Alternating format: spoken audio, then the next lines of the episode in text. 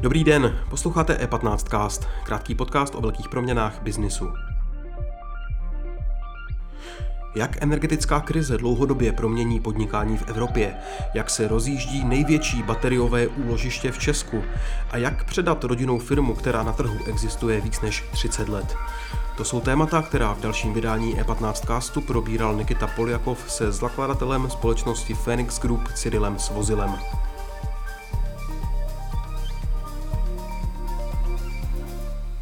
Teď už tu vítám zakladatele a vlastníka společnosti Phoenix Group Cyrila Svozila. Krásný den, Cyrile. Dobrý den.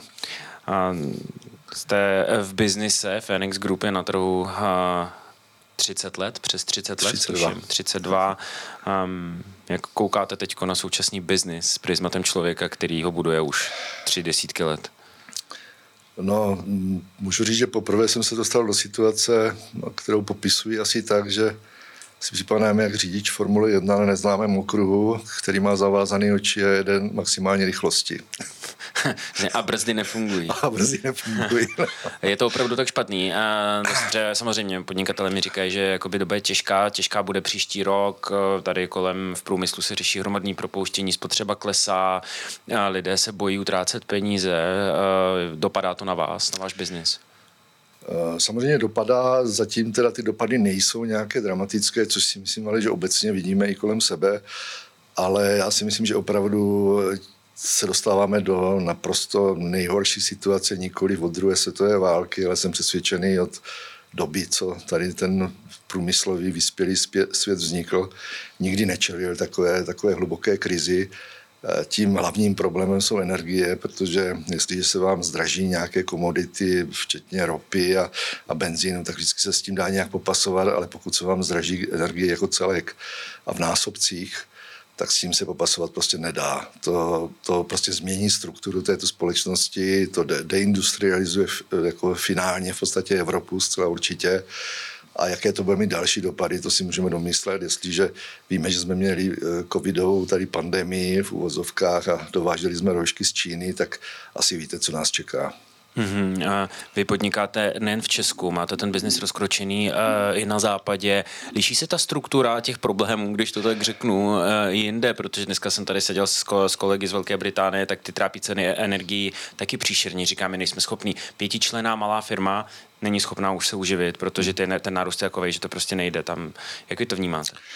V Evropě ten problém je obecně stejný. To dokonce Norsko, třeba Norsko bylo jedna z prvních zemí už v srpnu loňského roku postiženou tady tou energetickou eh, krizí. Eh, v Británii máme filiálky dvě dokonce, takže tu situaci tam znám a můžu to potvrdit. Ale já si myslím, že ta situace je ryze evropská. To opravdu Eh, se netýká Jižní Ameriky, netýká se to Severní Ameriky, netýká se to větší části Ázie, netýká se to Austrálie, Nového Zélandu. Takže to, s čemu čelíme, je opravdu situace ryze evropská. A Dobře, že mluvíte vlastně o tom geopolitickém jakoby kontextu, protože vy vyrábíte baterie, jo, když to tak řeknu velice, no. velice ano, no. jako jednoduše, což je samozřejmě jakoby výrobek, který uh, musí být konkurenceschopný na tom trhu, protože Čína přijde a bude mít vyrábět vlastní baterie, které jsou ještě třeba uh, zaplacený, zadotovaný uh, čínským státem. Přichází Evropa v tomto kontextu o konkurenceschopnost? Samozřejmě, samozřejmě to, já si myslím, že právě proto říkám, že dojde k naprosto zásadním změnám v té společnosti. Myslím si, že radikálním způsobem schudne a samozřejmě začnou znít úplně jiná témata, než která slyšíme v současné době stále ještě. Mm-hmm. Vy jste před dvěma třeba lety, eh, myslím, v rozhovoru říkal, že Brexit může být eh, otevřením nových trhů, nových příležitostí. Teď takhle zpětně, když koukáte na to, co se v té Velké Británii děje, ať už se podíváme ekonomicko-politické problémy, je pro vás stále Velká Británie a Brexit něco, co eh, vám mm, pomohlo třeba v podnikání? Zatím ne, samozřejmě. Já myslím, že v zásadě Oni pokračují v tom, co dělá Evropská unie už, už 15 let, to znamená, se intenzivně střílí do vlastní nohy. Uh, už to nejsou jednotlivé výstřely, už jsou to dávky, jako v podstatě, co, čím se zraňují. Jo. Uh, takže já si myslím, že ten problém, že oni toho Brexitu nebyli schopni využít do posud nijak, tak je skutečně jejich vlastní interní problém. Vidíme, jak se tam politická situace neustále dramatizuje a vyhrocuje prakticky, takže ta, to už tam žije svým vlastním životem a bez ohledu na nějakou tu, tu, tu ekonomickou podstatu prostě k, z té, té země. Jo. Takže v tom, v tom vidím ten problém Velké Británie. Mm-hmm. Když se zeptám, eh, jak máte ten biznis rozkročený, dá se procentuálně říct, kolik, kolik biznisu třeba dělá Česko uh, u vás eh, na tom celém, na tom, na tom celém portfoliu? Zhruba, pat, zhruba 15% je Česká republika, zbytek je mm-hmm. export. 15% Česká republika, nicméně důležitá země, máte tady vývoj, máte tady domicil, máte tady základnu, zároveň na Jesenicku rozjíždíte vlastně unikátní projekt pro Česko, největšího bateriového úložiště v v zemi, v jaké je to fázi a, a proč je pro vás zrovna to Jesenicko jako důležitým takovým lakmusovým papírkem? Tak eh, Jesenicko je místo mého srdce, já tam bydlím vlastně od vysoké školy, jsem se tam přestěhoval jako stipendista tehdejších rudných dolů a velmi jsem si to místo oblíbil, takže je to, jsem patriot lokální, takže proto. Uh, nenašel jsem žádné nevýhody nějaké, které by v tom biznisu to zne, jakoby znehodnocovaly to umístění, takže uh, to, je, to je ten hlavní důvod. Uh, v podstatě co jste se ptal. Eh, takže eh, v podstatě bateriové ložiště, a to není jenom bateriové ložiště, my tomu říkáme energetické centrum, Phoenix, nové. To je vlastně obří eh, fotovoltaická elektrárna, zhruba 1 MW peak, je tam, jsou tam větrné elektrárny, je tam vodní elektrárna zapojená do toho a vlastně největší bateriové ložiště v České republice, skoro 3 MWh kapacita do určité míry je to vynucený projekt, protože jsme očekávali už, už loni, někdy na ten podzim, ta situace s těmi energiemi se začala dramatizovat, že pokud nebudeme schopni si zajistit eh, dosažitelné a levné energie, tak nemáme šanci tu výrobu na, udržet nejenom na Jesenicku, ale vůbec jako v České republice a dokonce se to obávám říct i v celé Evropě. A protože se nechceme stěhovat jako primárně vlastně v té, v té první etapě, tak jsme vlastně investovali zhruba 80 milionů tady do tohoto projektu je před dokončením a měl by se spustit eh, od eh, vlastně prosince, kdy to bude zkušební režim. Od 1. ledna nám končí fixace cen, který máme energii a přejdeme v podstatě na spotový trh, který jsme měli možnost si předtím odzkoušet na několika projektech a zjistili jsme, že tím jsme schopni si zajistit velmi výhodné ceny energií. Sice ne na úrovni předkrizové, ale dejme tomu na snesitelné úrovni vyšší o nějakých 30-40 mm-hmm, To znamená, Díky té transformaci eh, v té fabrice jste schopni ušetřit na energetických nákladech třeba kolem třetiny? Uh, ušetřit ne, my si tu energii vyrobíme zhruba ze 40% sami, v podstatě za daleko levnější peníze, než která je k dispozici. Za druhé tím, že vlastně budeme mít to velké bateriové úložiště, tak budeme fungovat na tom denním spotovém trhu, kdy budeme schopni nakupovat energii ze sítě pouze v době toho těch nejnižších tarifů a naopak v době těch nejvyšších tarifů budeme schopni do sítě prodávat. A tady ten model, tak jak jsem říkal, jsme si ověřili na, na několika už, už projektech, které běží, dejme tomu tři čtvrtě roku, tak eh, zajišťuje velmi vysokou efektivitu pro toho uživatele, prakticky a velmi nízké ceny energie. Mm-hmm. Bavíme se tady o jak eh, velkém podniku, aby si to mohl eh, posluchač představit, takováhle, takováhle ostrovní, skoro řekněme systém na půl. Jak, jak on je schopen? Jak on je schopen? My máme, my máme roční spotřebu nějakých 2,8 gigawatt hodin zhruba. Jo.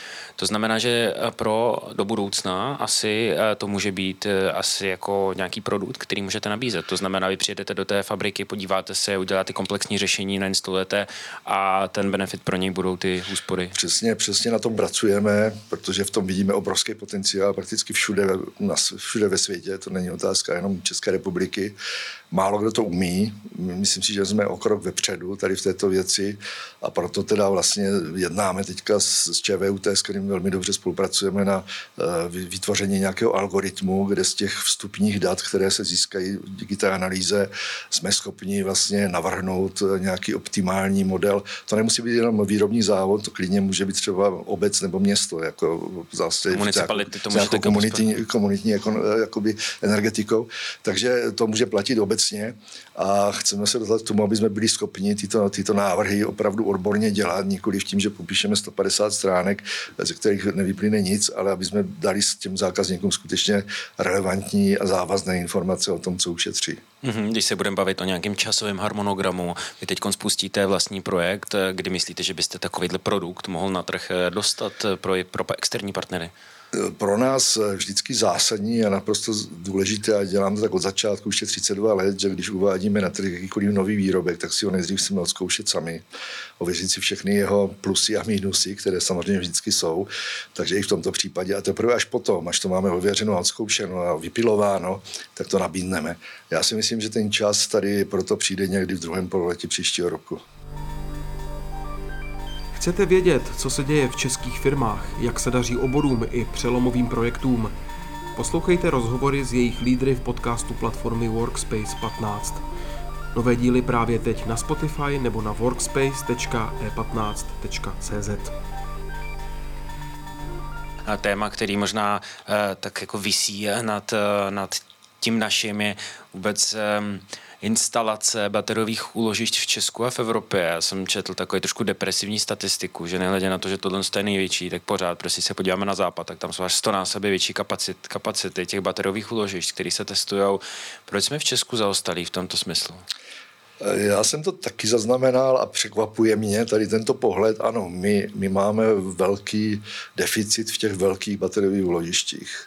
Ale na druhé straně, to mě celkem překvapilo, protože jsme členy solární eh, vlastně asociace i Jakubatu, jako asociace, která združuje eh, ty, ty, ty výrobce a dodavatele bateriových systémů, eh, tak mě překvapilo, že my jsme třeba už dva roky naprosto na špičce v instalaci vlastně hybridních fotovoltaických systémů, to znamená systému fotovoltaiky vybavenou bateriovými úložišti. Naprosto na špičce v celé Evropě. A já si myslím, jako můj pohled byl vždycky takový, že energetika samozřejmě historicky vždycky byla budována centrálně z hora, protože nebyly žádné jiné způsoby, jak ji dokonale regulovat, než z toho hora. Ale já si myslím, a ta praxe to potvrzuje, že daleko dokonalejší regulace je ze spoda v okamžiku, kdy vzniknou systémy, které jsou schopny vybalancovávat tu, tu nabídku a poptávku v podstatě na té mikroúrovni a pak to překračuje dál, tak jsme schopni dojít daleko levnějšímu a efektivnějšímu energetickému systému než tomu, tomu centralizovanému. Takže e, právě tím, že tady vzniká velká základna těch malých mikrozdrojů bateriových, tak je jenom otázka času a to je taky jako náš záměr. V podstatě časem se podívat na toto téma.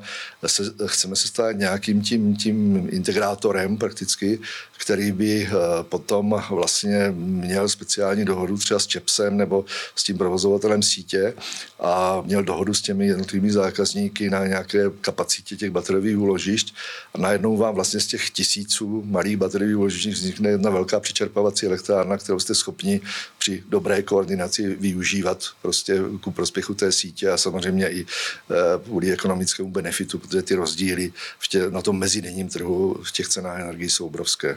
Mm-hmm. Um, když se bavíte, ať už s Akubatem, což bude jako zájmová organizace, nebo přímo třeba s politiky, s ministerstvem průmyslu, s vládou, jaký je pohled vlastně na budoucnost bateriových úložišť? Tady, je tady, řekněme, vůle tuto téma rozvíjet, subvencovat ho, nějakým způsobem ho podporovat do budoucna. Je to proto, protože podle mě to je pořád jako součást nějakého obnovitelného ekosystému a, a v souladu s tím, co tady chceme mít eh, po tom roce 2030-2050. No, my, já musím říct otevřeně, my se příliš z politiky na toto téma nebavíme, ani moc nemáme zájem, považujeme to dost za ztrátu času, protože eh, většina politiků jede v takovém tom módu 0-1. Jo? To znamená, eh, v okamžiku, kdy je něco populární a dobře se o tom poslouchá a vyvolává to velkou pozornost, tak na tu vlnu naskakují a v okamžiku, kdy to tu pozornost ztrácí, tak si najdou jiný subjekt a jiný téma, na který naskakují úplně stejně, bez nějaké hlubší znalosti té problematiky většinou, teda musím říct bohužel. Takže to skutečně považujeme za ztrátu času, ale samozřejmě v těch odborných kruzích se o tom bavíme velmi intenzivně. Mm-hmm. Ještě se zeptám eh, na tu saturaci trhu a na konkurenci. Um, vy stavíte tady uh, jako unikátní produkt zatím, ale ta situace se bude měnit. Vy vidíte tady prostor pro další firmy, pro zvyšování konkurence na tomto trhu. Případně, jestli máte pocit, že ten trh je takový zasaturovaný, že... No tak určitě zasaturovaný není. Já si myslím, že to je jeden z největších trhů s největším potenciálem růstu. Zcela určitě to, o tom není, není, není pochyb.